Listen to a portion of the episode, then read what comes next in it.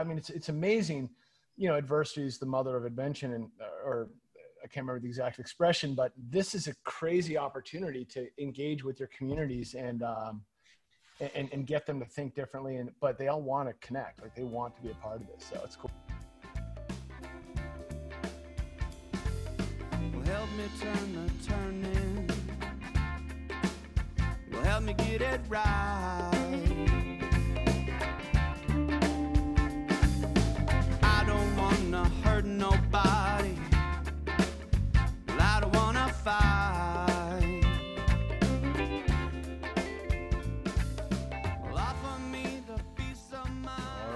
Welcome to the Trail Life Podcast.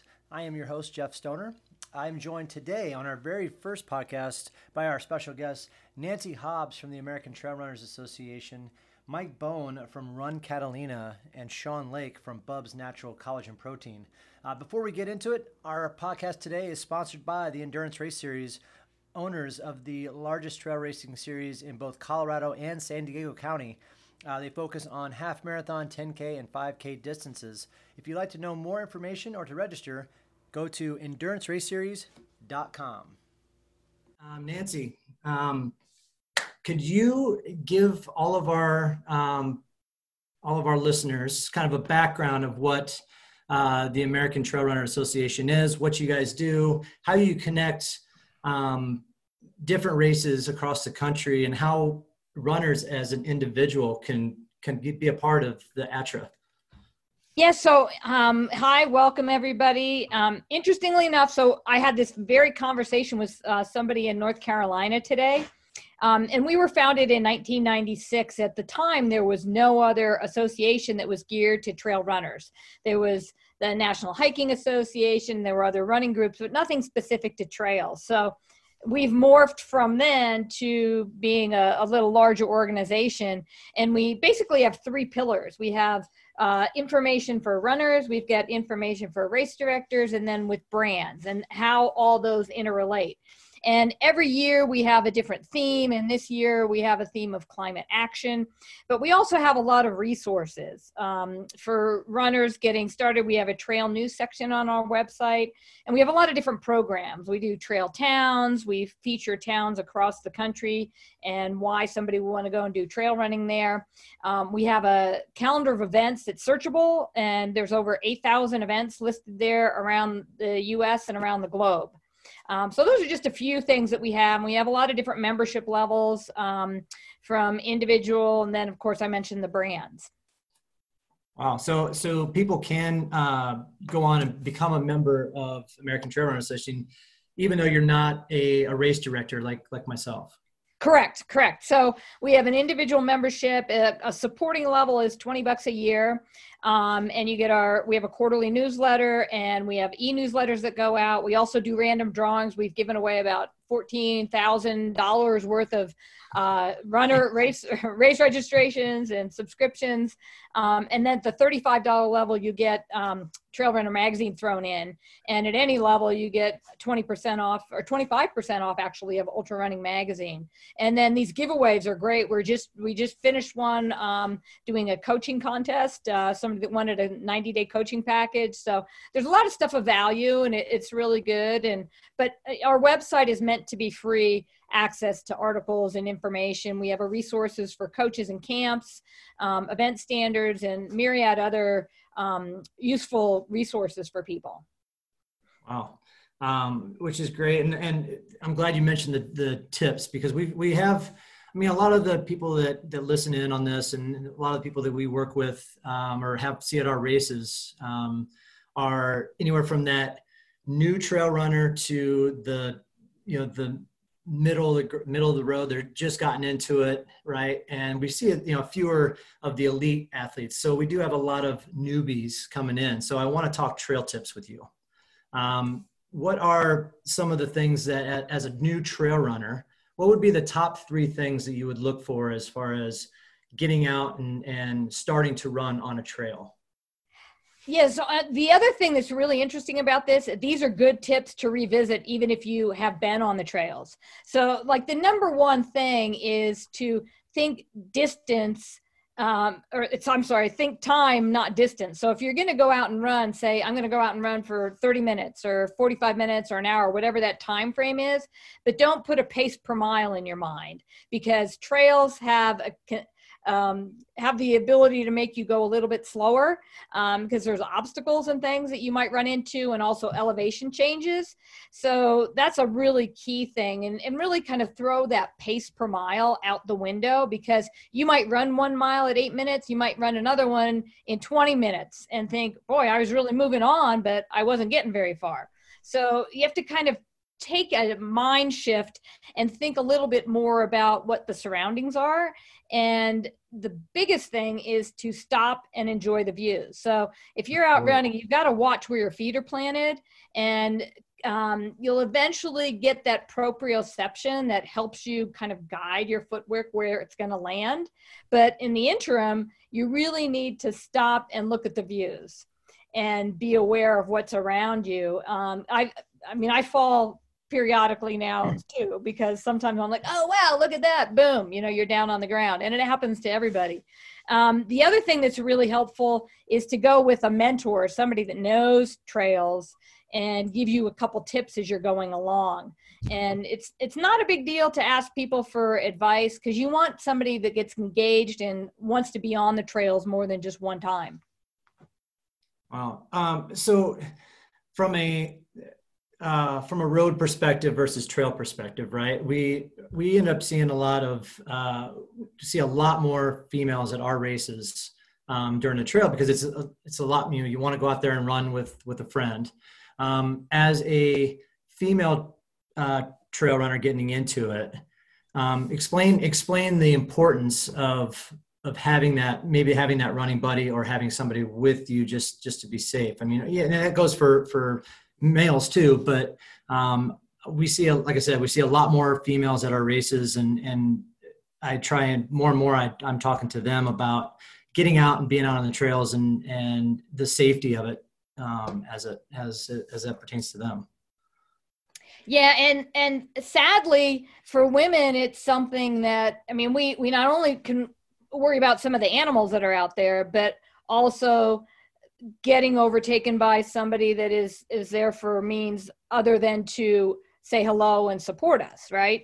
So i think the safety issue is something that you know you certainly have to think about and the awareness. You know don't be wearing earbuds when you're out on the trail especially if you're running by yourself. A you don't hear anybody behind you. You don't know what's going on around at all. And if somebody approaches you you just you have no idea there's somebody coming along um, and it's a good idea to run with somebody, uh, you know, somebody else, or if you have a dog to run with on a leash, um, or uh, you know, go to some place, you know, vary your routine. Like, don't do the same you know 5k loop every day. Mm-hmm. Um, and you know don't run in you know at night unless you're running with somebody or have some um, you know headlamp and and you know the main thing is to be with somebody else i think that's really important but at the yeah. same time um, I don't always take my own advice. I run by myself like all the time. um, but I'm also very aware and I go to places that I, I'm familiar with. And that doesn't mean that I couldn't get into some issues. Um, and fortunately, I haven't gotten into too many odd situations, but you know, it can happen. So that awareness is really key. Um, I do have a lot of friends that run with like a little um, you can get them for at Amazon for like 20 bucks. They're like a little taser thing that you can have. It's, you know, hold it in your hand. And, and those are really, those, you know, really kind of scare you and frighten you. And those are good for animals too. Um, so I think that awareness is key. Um, so even from the, from an awareness perspective on, I'm, I'm new um, to a, a different area and right. I'm, getting on, I'm getting on a new trail.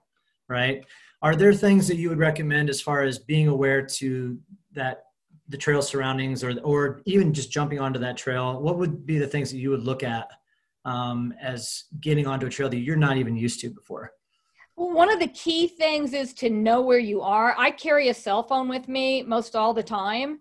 Um, and if it's an unfamiliar area, and I just got done a couple years ago doing a series of books, uh, where to books, um, mm-hmm. San Francisco, Seattle, um, the Front Range of Colorado, um, and Portland, Oregon. And during this time of doing these books, I went to trails, a lot of places I'd never been before.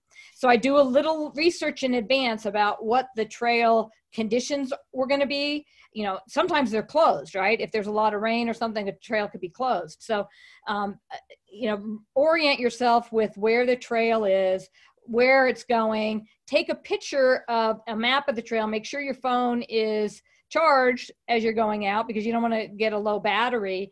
And I suggest not going as far as you like, don't go out for like, oh, I'm going to go out for four hours on this trail.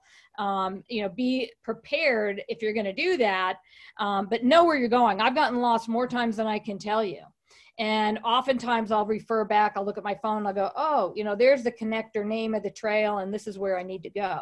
Um, so I always take a picture of the sign. Usually there's a, an interpretive sign that shows you the trail map, and that's mm-hmm. really, really helpful. But in advance, if you knew, okay, tomorrow I'm going to go to XYZ Park, you know, you could take a picture of the map that's on your um, that's on your uh, computer and take that with you, and then you can pull it up and look but you have to have some map reading skills. oh, always good. yeah. Sometimes Siri can't can't uh, tell you where you're at in the in the middle of the woods, you know. yeah, but that's a key thing, and also, you know, let somebody know where you're going. You hear about accidents when you know people are missing. Oh, they didn't come home. You know, where are they? Uh, you know, let somebody know where you're going if it's an un- unfamiliar area. Um, I think that's really important as well. Um, we have a question from from Tara, and it asks, uh, she's fairly new to trail running. Uh, she's done a few races. What are your thoughts on running with uh, snake gaiters? Uh, some of these single tracks or uh, cliff type trails. If I ran into a rattlesnake, yeah, it could be quite dangerous. What are your thoughts? Um, so I have run into some rattlesnakes. Uh, one I almost stepped on a couple years ago in California. Um, I was out on the trails. I didn't even see it because it looked like a pile of poop um, because of the coloring, and it was all coiled up. And I was like, "Oh!" And a friend of mine saw it and said, "There's a snake." And of course, I did the psycho scream and totally freaked out. Um, and you know, I've never worn any kind of gaiters, snake gaiters, but I wouldn't also go out and go along a trail or off trail that has a lot of um, uh, growth, undergrowth, um, because a snake could hide in that undergrowth. I mean, they don't want to get close to you. They don't want to, you know, they'll protect themselves certainly. Um, you know, if you're doing something that's ad, uh, dangerous to to their environment or survival.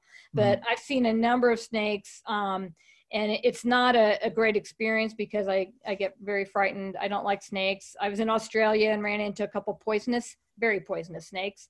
Um, and you just again be aware and don't refrain from going somewhere just because you think you might run into something. Um, you know, it, the chances are I've been running on trails for I don't know 30 some years. I've seen um, two rattlesnakes. Um, hmm. so you know, it's, and it, certainly you can frequent them more depending on, you know, what part of the country you live on. Um, you know, and there's warning signs periodically, there's snakes in the area. Um, you know, stay to the trail and pay attention. Um, I even look down and I'll see a stick and I think it's a snake. So I'll, you know, stop or, you know, so just be alert and be aware. But I don't think the snake gaiters are all that necessary, quite frankly. Um, you know, uh, if you feel more comfortable certainly wear you know be in what comfortable that you're on. I do know that somebody saw one once and it caused him to go off the trail off not a cliff but certainly fell down um, down the ledge of a of a trail once and that wasn't such wow. a good situation but, no not at all. Yeah. Um so the, the last thing i want to ask and we talked about this in our last webinar was was shoe types um, and we talked about the different types of trail running shoes and stuff, but there there are some uh, you know some road shoes you can wear. I mean, what's your thought process as far as road shoes on a trail versus wearing trail shoes all the time? Do you have uh, a specific direction you would you would tell people? Yeah, so interestingly enough, we just conducted, we do an annual survey with the American Trail Running Association, um, and all the results you can um, search them at, on our trail news section of our website. You just type in survey and you'll see all these results. And um, the number one shoe, trail running shoe for people was Altra, Number two was Hoka. Uh, number three was Salomon. Um, and those have held pretty solid over the last couple years. Um, and having said that, you know, there's a myriad trail running shoes out there. Um, I've worn everything from, you know, Hoka to Altra, Saucony, Brooks, and everything in between. And I run on trails. A lot of people don't have the advantage that they walk out their door and they're on, you know, 500 miles of trail, right?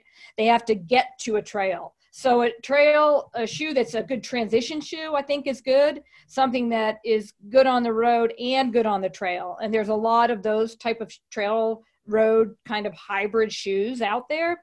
Um, and I also think for women, a lot of women are lighter than men, um, and they can run with a, a road shoe a little easier than a, a, guy can because the impact is a lot more severe with a guy um, on a trail. So um, I think a lighter weight shoe, shoe sometime for women actually works pretty well. Um, so it's kind of a soup to nuts for um, as far as footwear. And I think if you're going to be running on trails a lot, then you do need a good trail running shoe. Um, you know, and it also depends on your mobility. Like if you're really stiff in your ankles or you have certain issues, you need to get a shoe that addresses those concerns. So the best thing to do is to go to a specialty run shop and try on a bunch of different ones. Um, and I think the best thing is to rotate your shoes and have a bunch of shoes in your quiver. Like um, I'm fortunate that I get a lot of free shoes, which is great. And so I rotate about um, eight or nine different pairs of shoes. Most people don't have that luxury. So I think if you get a couple good, you know, get a shoe that you want to wear in your races that's a little lighter, you get a good trail shoe, a good road shoe, and kind of mix it up. Perfect. Well, thanks a lot, Nancy. For I mean, these are great tips, and and for all of the all of your you got a plethora of tips and other uh, resources on your website, correct? Oh yeah. Um, and yep, that's yep. and if I'm not mistaken, it's it's uh trailrunner.com. Is that Yep. Perfect. Pretty easy. Yeah. Yep.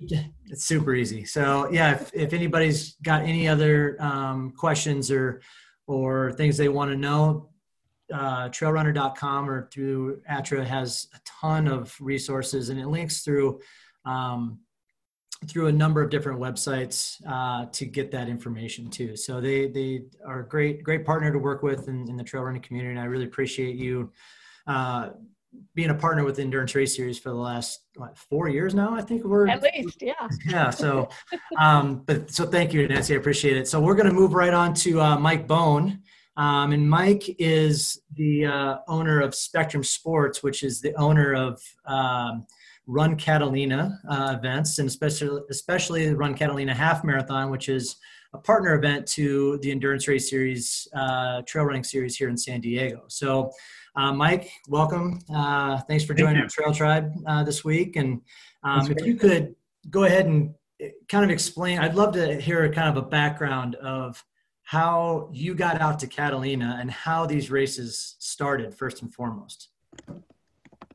So those are a couple different stories, uh, but I'll make it short. Um, and, and, first, let me let me just suck up a little bit and just say how great Nancy is and American Trail Running because I think whether you're a race director, a sponsor, a product, or just a runner, you need to you need to be a member of that organization. You need to know what's going on, and they I can't I can't count the number of people I referred over there to at least check it out. So yep, same. Here. Uh, Thanks, Mike.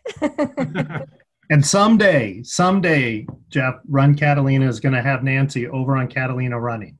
Oh, all right. I standing, like it. It's a standing invitation that we're trying to to, to twist our arm over.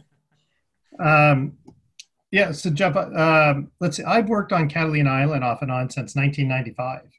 Uh, starting actually, my uh, what pulled me over there was back back in the mid 90s. I was doing a lot of triathlons, and we took over the Catalina Island Triathlon which is still going on through some uh, partners of ours at Renegade Racing. And over time, I got to know the people on the island that that um, were managing the events, which was largely the Avalon Lions Club. So the Avalon Lions Club are using it as fundraisers. Hans Albrecht, I believe, actually started the Catalina Island Marathon 42 years ago. And okay. the Catalina Island Marathon is the oldest uh, oldest trail marathon in California, and I think from what we've been able to tell about the third oldest trail marathon in the country. Oh, so wow. it's it's truly one of the granddaddies uh, out there, and very unique for a lot of different reasons.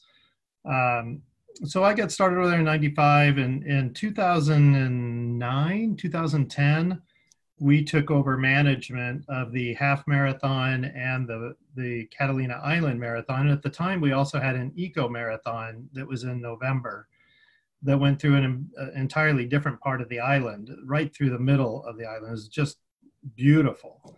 Uh, but unfortunately, about 45 years ago, when we were going through the severe drought here in California, just that part of the island was taken a beating, and in cooperation with the, the Conservancy, which owns the island, 86% of the island, we dropped the eco marathon. Just it, it, needed some rest. That part of the island just needed some water and some rehabilitation, and to be left alone for a little while. Um, so currently, the Run Catalina platform of events is in January we have the Catalina or the Avalon 50 mile benefit run, which benefits the the uh, Avalon Lions Club. Three years ago, that that had about 200 people in it, and about three and three, I think three years ago, maybe four years ago, we added a 50k, and now we have about equal numbers in the 50 mile and 50k. So we'll get between 650 and 700 people that register for that event. Um, and then in March, we have the Catalina Island Marathon and in November the Catalina Island Half Marathon, which uh, which is part of your series, which uh, was a great experience last year with your uh, with your runners that did come over and I think took home all of our awards, but we'll talk about that later. Yes, that's how we do it. um, so let's let's let's uh, focus on the Catalina half because that's kind of yeah where, where we work together on our stuff. And um, so I kind of want to talk about uh, the course over there and mm-hmm. what kind of, because I know the, the 10K course and the half course are two really different types of courses um, overall. Um, so I, and I'd like to hear how I get a lot of questions, or at least a lot of the questions I got in the first year that we worked with you guys was how technical some of those trails can be out there. And is it a lot of, um, is it a lot of single track versus a little bit more of a wider open uh, like service road style or um, kind of explain the, the difference in the trails yeah on all of our events we're, we're talking about the half marathon but really on catalina they're all um, for the most part there is no single track. There was on the old eco marathon. It's it, has been described not by me but by others andrea kuhlman and other very successful trail runners as uh, on catalina the perfect venue for uh, an introduction to trail running. Because like the discussion we just had you know we get this call all the time. You can come over there and whatever shoes you're out running in right now today you can wear on catalina. Uh, there's not technical gear required um, you can if you want to and we certainly get a fair number of those people um, that want to come over with all the technical gear but um, but you don't need it. So it's on largely service roads conservancy roads. Um, so the the island of Catalina is owned 86, 80, as I said, 86 percent of the island is owned by the Catalina Island Conservancy. So we there are partners, and we don't do a lot of single track running because of the sensitivity of the island, and we don't need to because we have these fantastic roads that are maintained. Mm. Um, so that's you can anybody can come over and run if that answers your question. Yeah, and and so what um, what's the biggest thing you tell people is from a training perspective? um, with Catalina. Hills, hills, and more hills. Lots of hill repeats. Yeah. you know, it, it's um, the half marathon. The first eight miles is uphill. Uh, it's just, it's just, is it, is it, is it really uphill or a little uphill? but, but it's uphill. Um, you know, there's a false summit up there that gets a lot of people excited, thinking that they hit it until they go down a little bit and then hit it again. Uh, but there's, you know, figure that when you're in Catalina, you start in Avalon, which is at sea level, mm-hmm. and the only way out of Avalon is up. So, you know, you run up to uh, you know, about 1,500 feet or so, and and and then you kind of cruise from there a little bit. Um, and then I think the total, um, it's escaping me right now. I know the marathon has a net elevation gain of just under 4,000 feet, so the the half marathon's not that much, but um, but then also, as you guys know, right, it's the downhill as well. I think that's what people forget a little bit is you know, we just tell people when you come over, kind of like Nancy said, you know, bring your camera. You know, you have your phone. You're just going to see gorgeous views. Um, you're going to get to a part on the half marathon where you're going to see. You could you could turn backwards and you know where you just came from and see Long Beach, Dana Point, in LA, and then look out on the other side of the island and see San Nicolas, San Clemente Island. So, um, but you're not going there to set a PR. Yeah, I can imagine. So, what um, so there was a question that was in the uh, group chat before we even got started about because that's the thing a lot of people either know or don't know about Catalina is the herd of buffalo that's out there. So, right. how like do you normally see on, on the on the trail and the, during the race? Is there usually um, those that's that visual of the buffalo herds out there? So it's very very uh, uncommon to see them on the half marathon course that's that side of the island. It's very common to see them on the 50 miler and marathon course. They're more in the towards the west end and the middle of the island. But yeah, we see them all the time. Uh, and how do you do you know how many are are kept out there at any given time? It's around 250. I mean, there there's rangers um, that that uh, monitor that, and they take them every once in a while when the herd grows so big, they'll take them off and and uh, actually send them back to South Dakota, which is where they tracked that they were originally from. So, um, uh, yeah, it's quite a process. They bring a shaman out to bless them, and and uh, it's it's quite a pretty cool process. But it's around 250 that they keep out there, and and they're wild animals, right? I mean, you got to we have to tell. Matter of fact, we had a we had a young lady come in two years ago that wanted to take her picture with the buffalo, and she came in with her shorts torn and paper, you know, um, safety pinned together because the buffalo didn't want to take a picture. Um, you know, they're they're real animals. So yeah, I I um I tell that to people that do our Snow Mountain Ranch race every year as well, and that's that race year in and year out up in winter the Winter Park area. We always run into uh, moose, and it's really cool when you get a chance to see them, but you never want to get too close to them, especially yeah. if it's a mother that's got her kids next to her. Right. So we had um, uh, two years ago, yeah, two years ago, the lead half marathoners, the first, the first and second place um, half marathoners, um, were running around. I think they were getting up to mile, they were right at mile 11 and a half, mile 12. And all of a sudden, a moose runs right across the trail course and starts running side by side with the first place guy.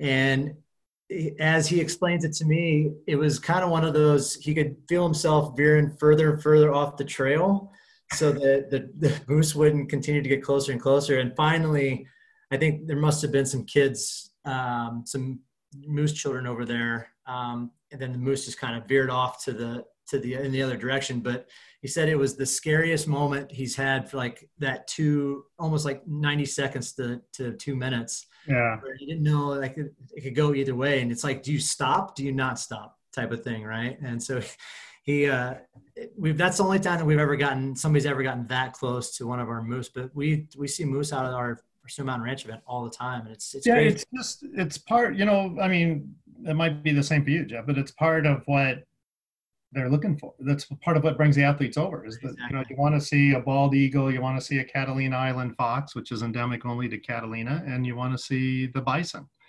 Um, and and they're pretty cool when they're out there. And and we, we work with the rangers. You know, we try to we we do manage it. I mean, there's times we'll hear on the radio, hey, we got two bison standing right in the middle of the marathon course, and got to get the rangers out there to you know chase them away. But um, but they're, they're actually pretty cool and they're pretty docile unless you, rile them up or get between a cow and a and a and a calf. um, so let's let's get back into here. Um, so from a because you and I are in the same thought process when it comes to our aid stations and the cupless racing and all of that stuff, um, especially being out there in Catalina.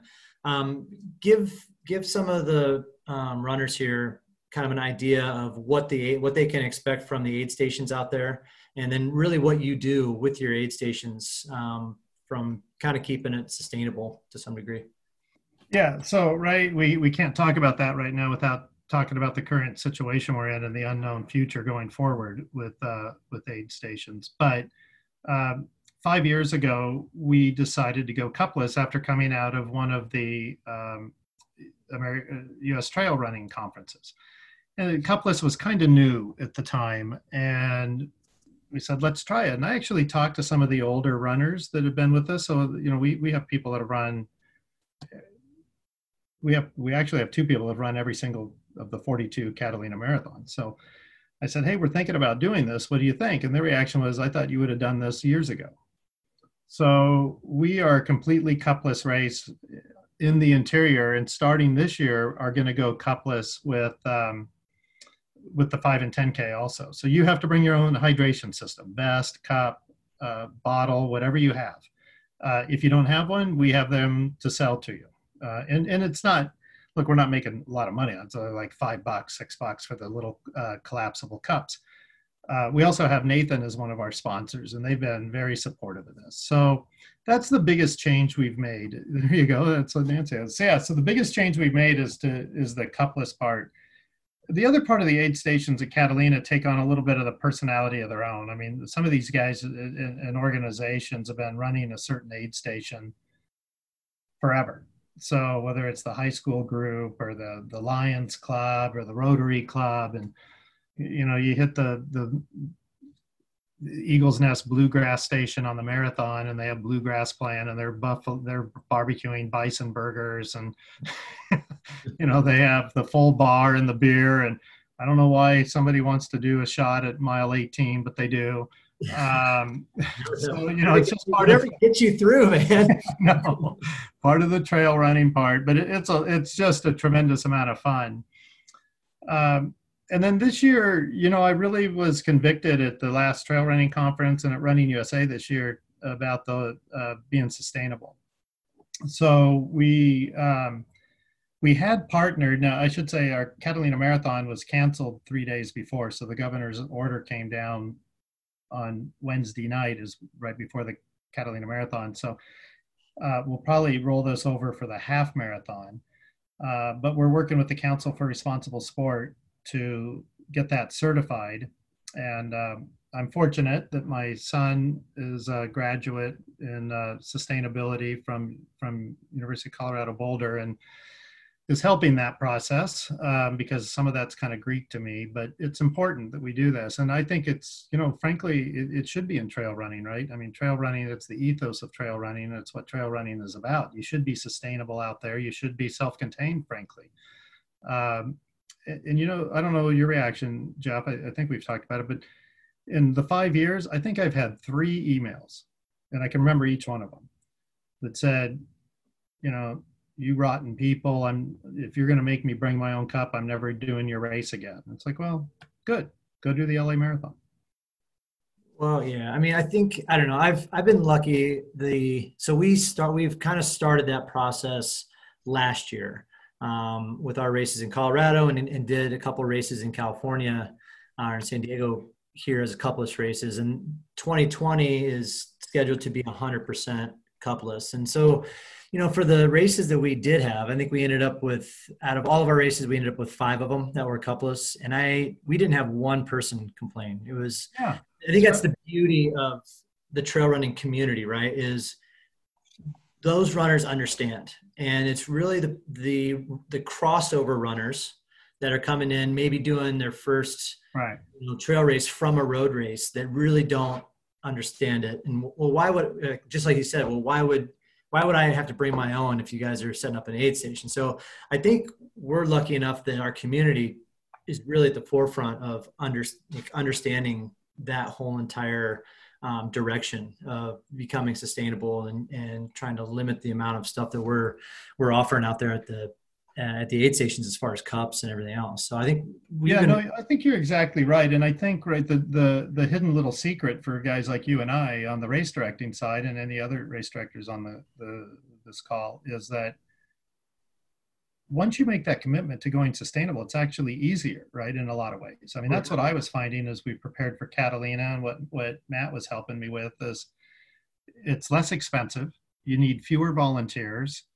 Um, it's a little more work to separate, you know, some of the, the, the trash and the sustainability, but I mean, oh my gosh, you know, just the cleanup from not having to pick up cups all over. I mean, we used to have on, on every Catalina race, you know, so you have your SAG following the last person. Then the next day we had another detail that came out just looking for cups and bottle caps and everything that have been thrown down on the side of the road. Yeah. Um, so it's great.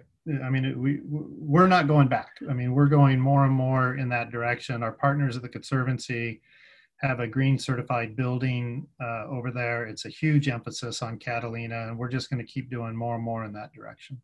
Nice.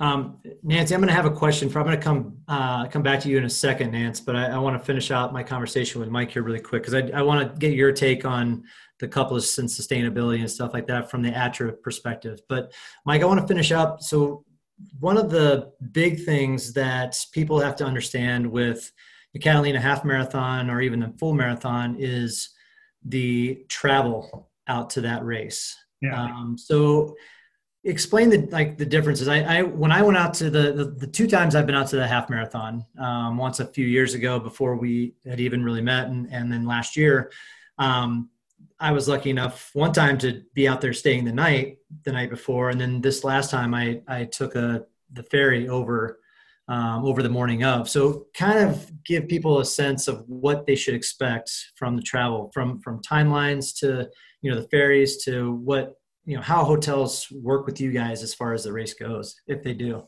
Yeah, uh, no, that's a good question. So Catalina Island is located 22 miles off of Long Beach, LA area.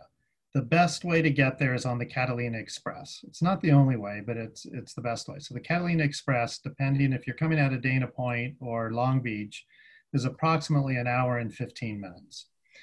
Um, for the Catalina half, where we worked with you guys, we we position that race to start at eight o'clock so that you have time to get, to come in in the morning on the 6 a.m. boat if you would like, instead of having to spend the night because because it's a burden, right? It's a resort town uh, but the you know the rooms are not inexpensive generally. So the half marathon and 10k, you know, and our 10k super popular over there also. You can come over and do it that morning. So you go to Long Beach, Dana Point, uh, or uh, San Pedro, or you can go to Dana Point also, and you come over. And once you once you dock at the Mole, you're 400 yards from the start line, uh, and that's the nice thing. And that's I could tell if somebody's not from California because they'll call and say, "Do I do I put my car on a ferry or do I get a taxi when I get?" and when I hear that, I know they're from Washington State or something like that, you know. But uh, but yeah, you, and that's really great. I mean, there's lockers out there if you need them. Uh, again, given our community, we kind of have an honor system bag drop area, um, which has never been a problem so you can you can come over uh, get on the boat. It's part of the experience frankly of the whole day is on the boat come over. You have some time to walk around stretch out pick up your bib if you need to. And at the the stage where our check-in is the start line is less than 100 yards. So you just walk over and go um, and you come back to the same finish line. So it's not as complicated as you think. Now you can if you want to make a weekend out of it. And you were talking earlier jeff about uh, women in trail running, we've been thrilled that we're we're just over 50% women. Uh, uh, almost all of our well, not the 50 miler, but the half and the, the marathon, just over 50% women, uh, which has been great to see because you know they women tend to travel in groups and they come over and they just have a lot more fun than the guys it looks like so you know they're coming over with their running groups and their workout groups and stuff and um, so you see these big groups come over that also stay for the weekend and kind of make a make a whole weekend out of it. We have um, on our Run Catalina website that I put I put in the notes here. Uh, we have our host hotels that work with people. You know, there's a variety. You can get some down and dirty. Just, I just need a bed and a shower hotel to these really expensive resorts. Um, and we always welcome people to call us if they have any questions because it's hard to tell from a Yelp review or hotels.com what you're getting into and what you're looking for. Another great way that's overlooked a lot is a home rental. And again, in this COVID 19 world, we got to see where that plays out here with the state. But people that are coming over with groups of three or four or families. When when my boys were younger, we'd go over and rent a house, and uh, and that's a great way to go. So now the if I'm not mistaken, Long Beach is actually the only uh, port that actually leaves early enough in the morning. I think you're right. I think you're right. Yeah, the other the San Pedro and uh, Dana Point take, but you have to come over the day before. Yeah, because they don't, I don't think their first boat leaves until like 9 a.m. Yeah, uh, I'm mistaken. Whereas the Long Beach will leave at 6:30 or 7 o'clock in the morning, whatever it is. Yeah, but, I think it's a six or 6:15, and then you get in the you get to the island an hour 15 later. Perfect. Well, thanks a lot, Mike, for for being with us. And um, as I said before, uh, the Catalina Half Marathon is part of the Sunshine Series um, here for our San Diego races. Um, so if you purchase a season pass, um, if you purchase a season pass, then that race comes with that as well. Um, oh, uh, so Colleen had one more question, Mike. She said, "How far in advance should uh, everything be booked?" Do you know? Um, yeah, I mean, you know, we're not in the the big seasons, so but I would say for November, I would be looking to book it midsummer. Um, and right now, they're they we they just put in an appeal with the state, given that it's a tourist economy, to um, fast track to stage three opening, which would allow the hotels, the leisure and vacation hotels to open. So just keep your eyes on that. We hopefully, I think they expect an answer early next week. Got it. Well, again, thank you. Um, runcatalina.com um, is all the information there. Uh, you can also find links on the Endurance Race Series website. And Sean, really quick before I get to you, I do have one more quick question for Nancy, and I want to go back to um, the, the Trail Runners Association and your thought process on uh, where you're seeing some of those race partners that you've got with the, the, you know cupless and the sustainable aspect of it. I'd like to kind of get your your take on it. Yeah, well, interestingly enough, we we also did a survey last year on trail work, um, and we found out that I mean this is part and parcel to the sustainability piece as well. Um, a lot of times as trail runners, we think, well, we don't do any damage. What, you know, what, what do we need to do for the trails? You know, we, we use them and we don't need to, to do much for them. So, um, you know, the mountain bikers have always been those that have really banded together to really work on the trails. And we found through this survey that um, a huge percentage, over 50%, never worked or did anything on a trail for maintenance um, ever. And there were obstacles, you know, time and commitments, but also they didn't know where to go. So, one thing that's really easy for trail runners to do to pitch in is to start plogging. you know, carry a bag with you when you go out onto the trails on your runs um, and uh, wear a, a, at least one glove, you know, so you're not so weirded out about picking up trash. But um, that's one way to really help um, within the trail community and make a little bit of a difference. But to the point of sustainability and, and using recyclable or TerraCycling, uh, GU has a terrific program with TerraCycle. Um, and that's something to you can uh, save your GU wrappers and all these other kind of wrappers um, and then send them back for free and they'll TerraCycle them. Um, the other thing that's really important is upcycling. So before you even get to an event as a race director you can um, unpackage a lot of things that come so that at your event you don't have all this trash.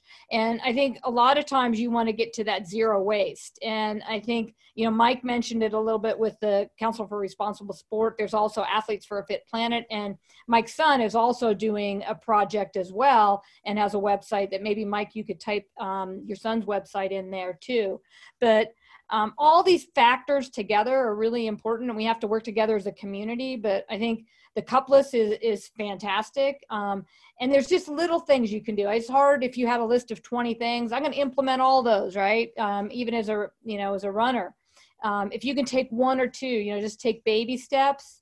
Um, i mean you're not going to run up a, a mountain the first time you put on a pair of trail running shoes. So it's the same thing with any kind of work or sustainability you're doing with trails.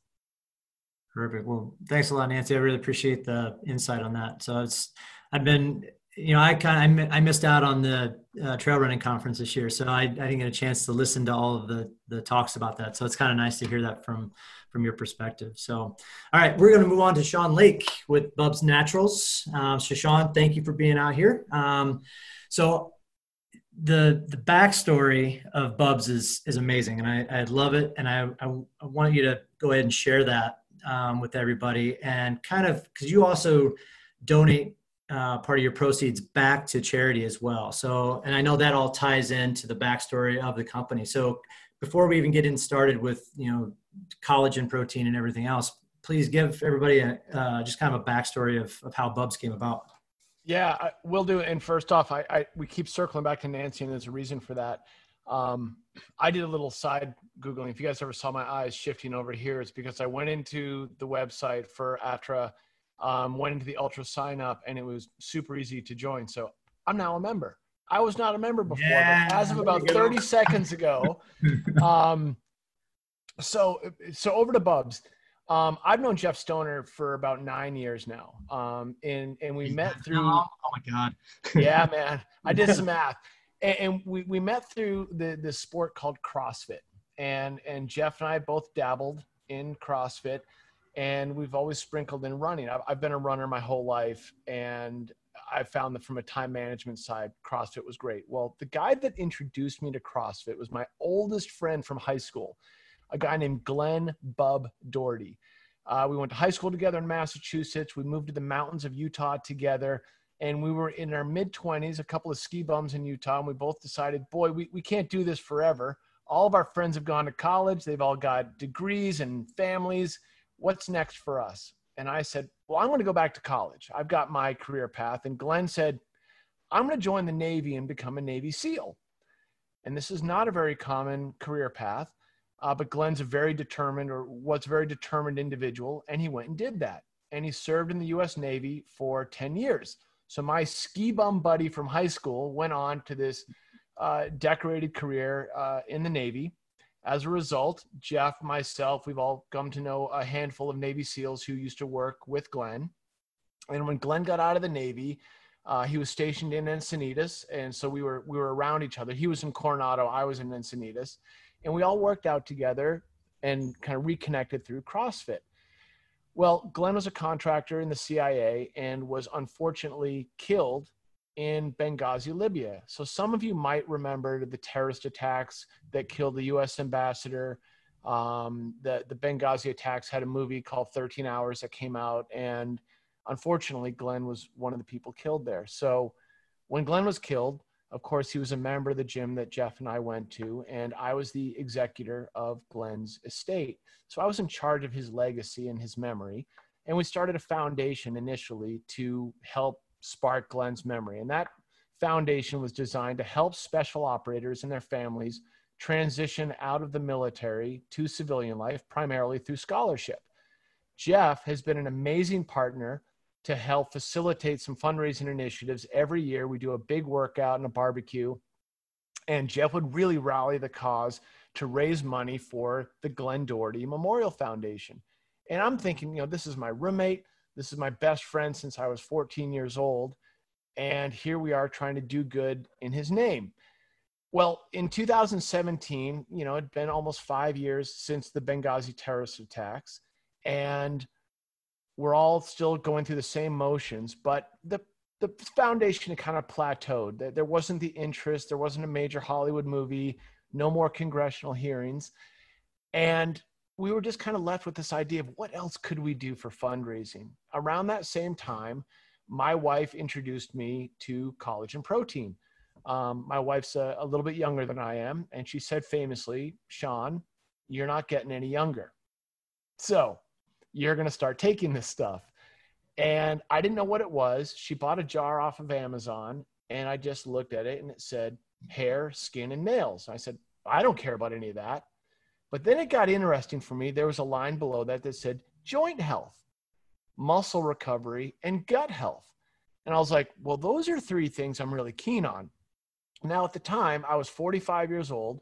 Um, I, I, think I've already mentioned I run a fair bit. Uh, I've been doing a lot of CrossFit, outdoor, you know, mountain biking, surfing, you name it.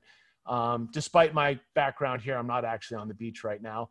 Um, but what was important is that I saw those perks. I said, well, I'm curious about that. So I, I did exactly what my wife said. I took the collagen every day for 30 days straight. And I noticed something, something I've never noticed with glucosamine, creatine, whey protein, uh, hydration formulas, you name the supplement, I've never really noticed a long term effect on my body, but I did with collagen. I noticed in 30 days that my fingernails were growing like crazy, which as a guy, you really notice because you don't want to have to find the nail clippers. And my hair was growing, and, and not that I have a hell of a lot but I like what I've got, and it was growing longer. So I said, Boy, here are two data points of this product that work. Well, about six weeks into it, again, daily use, my knees stopped hurting. And that was it. I was in for life. I had a very distinct moment. Uh, we'd been running for a week straight. We did like literally seven days straight, five, six mile runs. I hadn't done that kind of volume in a long time. And I felt great. So I said, that's it. I'm a customer for life. I'm, I'm in.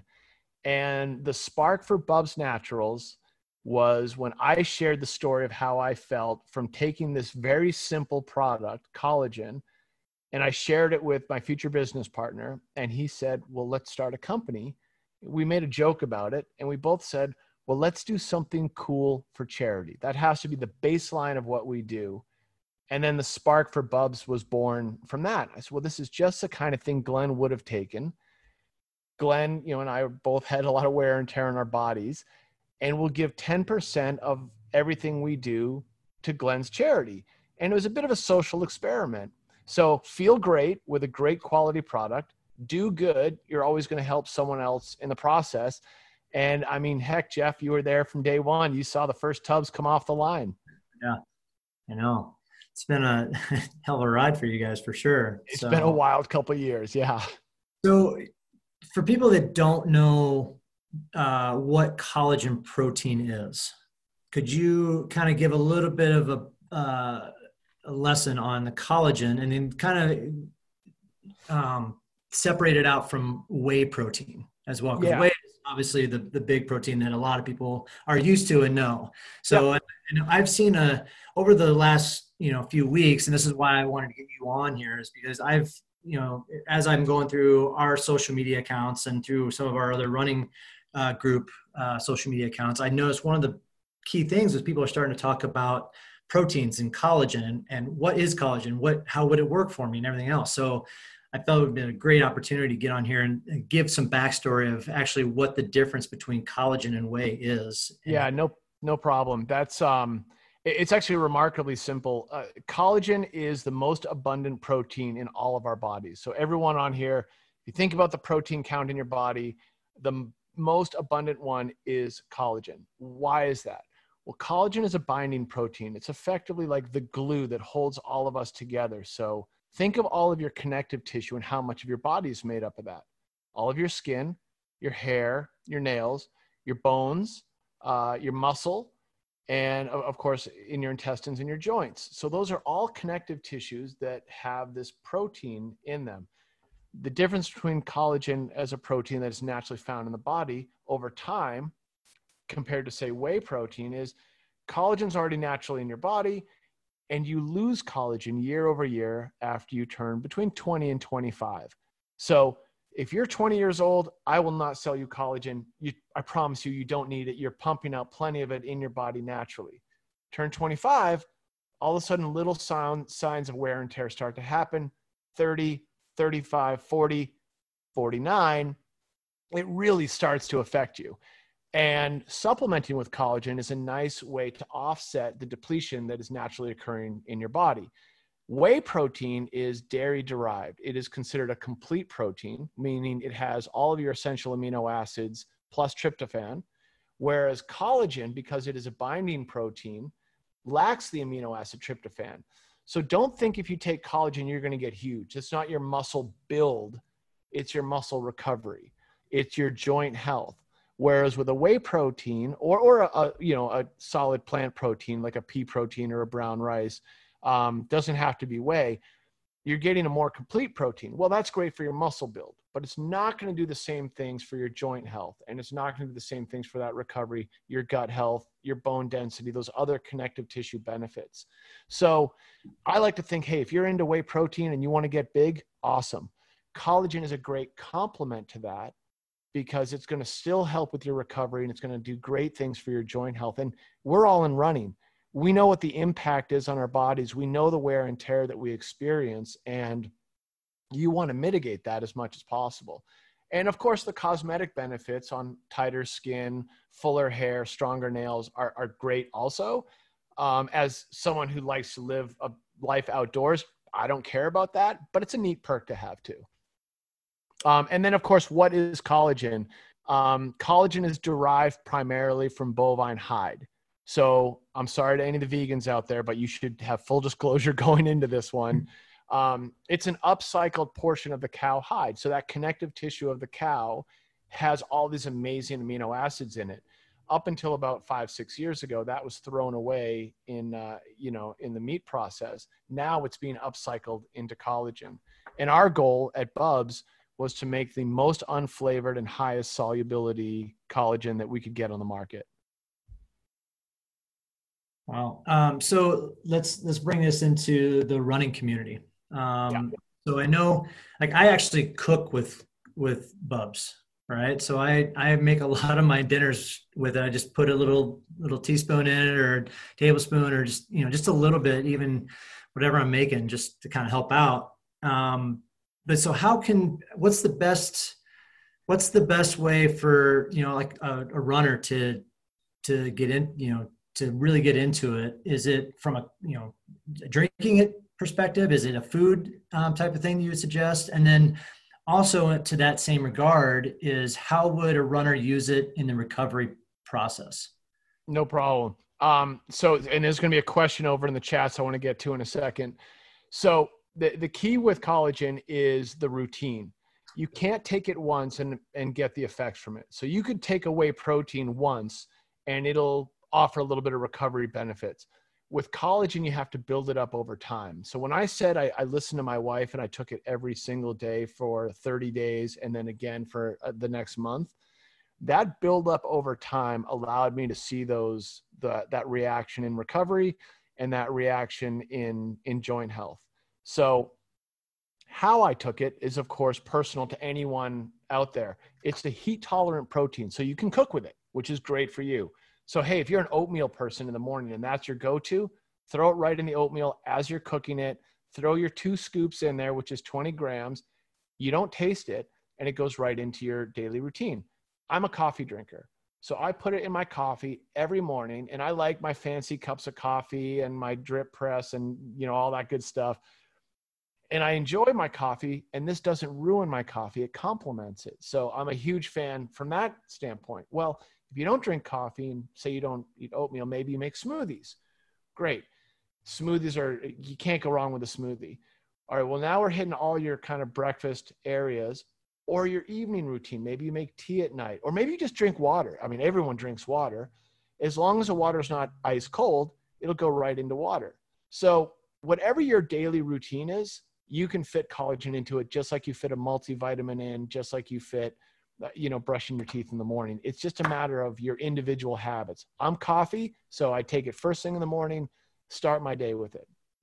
When it comes to your recovery, um, and, and this is this is really important because of the amino profile, and we're talking about proline and lysine. They're two amino acids anyone can kind of Google and do a little bit of research on.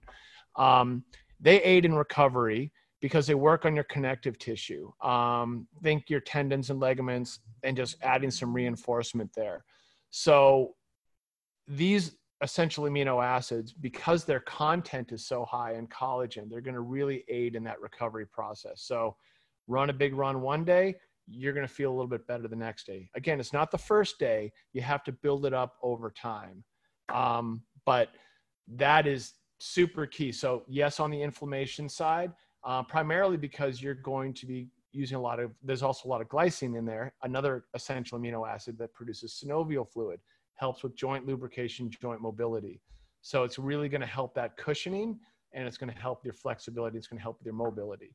Um, all of these things, amino acids, all complement each other to to create that kind of overall recovery. But independent of your activity levels, it's a daily supplement. It's just like you would take a vitamin. You wanna you don't want to skip a day. It's it's just something you build into your routine. And then after that two month period, if you don't feel anything, um, one, I'd be shocked. Two, uh, you know, you're inhuman. I love it. I'm jealous. um, so from because I know you guys, there, there's no uh, with whey proteins, you get a, a bunch of different flavors and stuff. The Bubs is a straight no flavor collagen protein, correct? Yeah, that that was super important to us. I didn't want to go to market and say, "Hey, you eat oatmeal, you drink coffee, you like to make, make a pot of rice and put a cherry flavor or a different flavor on uh, uh you know out there."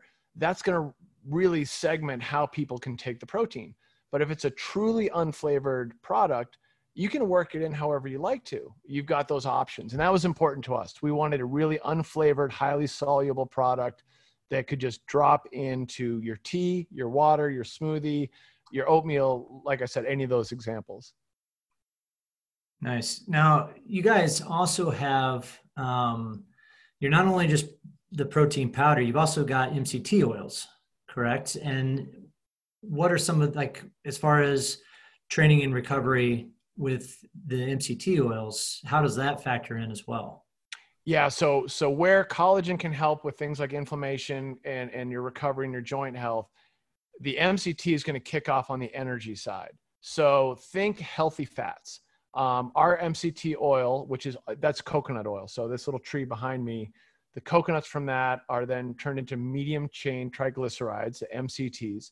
We take that MCT oil, spray it into tapioca starch tapioca starch is this really sad little benign root vegetable with almost no nutritional value yet it's a great sponge and it allows that little hint of coconut to, to drive through from a flavor perspective and it's a great non-dairy creamer.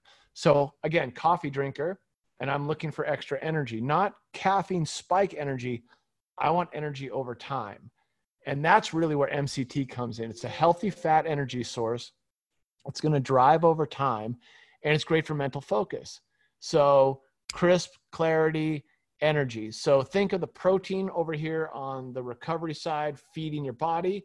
And then you've got this energy source that's going to help get you out doing the job. So if you've ever heard of a bulletproof coffee um, or like those high fat coffees, effectively we call it the Bubs Brew. It's a bit of the collagen and the MCT together, and you've got your protein source and that great energy source. Now, would you would you recommend? Uh, let's say we're getting ready for a race. Would you recommend uh, somebody taking the MCT pre-race, right? And if so, like how how far in advance would you suggest that? And then once you're done with the race and you're getting ready, you want some of that recovery and, and to help out with some of that inflammation. What's the timeline of getting some of the protein in? No problem. So if you've never taken MCT before, the day of your race is not your day to start. Um, I recommend that everyone onboard anything new dietarily, and I'm not talking about our products. I mean in life, and you you test it in a, in kind of an environment where you know you're going to be okay. Like, hey, I'm going to try this new thing called MCT. Well, try it when you don't have anything to do that day, so that if you do have an adverse reaction, an upset stomach is one of the most common side effects for, for about three, maybe 2% of people that take MCT. There's a fine line of how much you should take. If you've already onboarded MCT into your life and, and, and you're, you have a good reaction to it, send it right before the race, up to 30 minutes prior. If you drink coffee beforehand or a smoothie, whatever your morning nutrition is prior to the race, uh, you, you really can't go wrong. If you're not used to it, don't touch it. Um, when it comes to collagen, similar to what I said before, it's really about taking it during the day, not when during the day. So if you have collagen in your daily routine, then the morning of the race, you could take it before, or you could just wait and take it afterwards. You could take it at night before you go to bed. The fact is, the collagen you've been taking for the months prior is already going to be in your system doing its job. I like it first thing in the morning. So before I do a race, before I go on a run, I load up on MCT and collagen so that I've got that protein source in my belly and I've got the the healthy fat energy that's going to drive me, you know, to find that extra gear, hopefully. Nice. Now, Sean, tell people where um, where they can buy your your product because you can get it on your website, but can you get it in any stores locally, or is it just like online for you guys right now? Yeah. So so locally, uh, if anyone's in San Diego, Barons Markets and Cardiff Seaside Market are our two biggest uh, areas in the local San Diego area, uh, and also down at Paleo Treats if you head down to Normal Heights. Um, online, Amazon. We're an Amazon Prime brand, and we're Amazon's choice, which is really neat. So we get that kind of Amazonian validation, and then of course our website, bubsnaturals.com, and and also actually go over to the feed. Uh, I'm everyone here is a runner, so you're you're doubtless familiar with the feed.com, which is a big endurance athlete uh, nutrition um, supplement site. So we have a partnership with them, and they do their own deep dive on why Bubs collagen and why it works for them, uh, which is really nice because they're runners and and they're they're part of the tribe. Nice. Well, this reminds me, I need to get some more, so I'll be hitting you up here afterwards. you know where to find me, man. I got you covered. well, that's all I got for today. I really appreciate. Oh, uh, one more question from Nancy. Uh, how many calories, Sean, are we looking at as far as um, Good um, question. Wait, I'm going to answer that with the internet because if I answer wrong based on two scoops, I'm going to feel like a, a dumb guy. So give me one quick second. And um, by the way, anyone who's a part of this this group, I'm sure we're all going to follow up later. Um, let's all share emails and stuff because if I can help support or share information in any way, um, count me in. Um, but as far as the collagen goes, wait for it. 20 grams equals don't be slow on me internet. This is a this is a drag. All I know very low calorie count so that's why I, I don't want to say zero and be wrong. Um uh, 70 total calories per, per 20 grams wow a little higher than zero. just just a bit, but but not a lot though. That's what's crazy. No, no, 70 calories for 20 grams of protein is, uh, and of course zero sugar, corn free, gluten free, non-GMO. And I should actually say we're the only brand that is 100% NSF for sport certified. So we actually work with a bunch of teams um, in Major League Baseball, uh, the NFL, NHL hockey. Um, we actually are certified to work with the U.S. Olympic team. Um, so we we independently test everything that we do just so we can afford the chance to work with athletes at the highest level. Nice. Would so last question, would uh, you suggest you take the same because you you take it in your coffee every single day? Um, I do. Right? So do you do the same dose, the same tablespoon no. or whatever it is?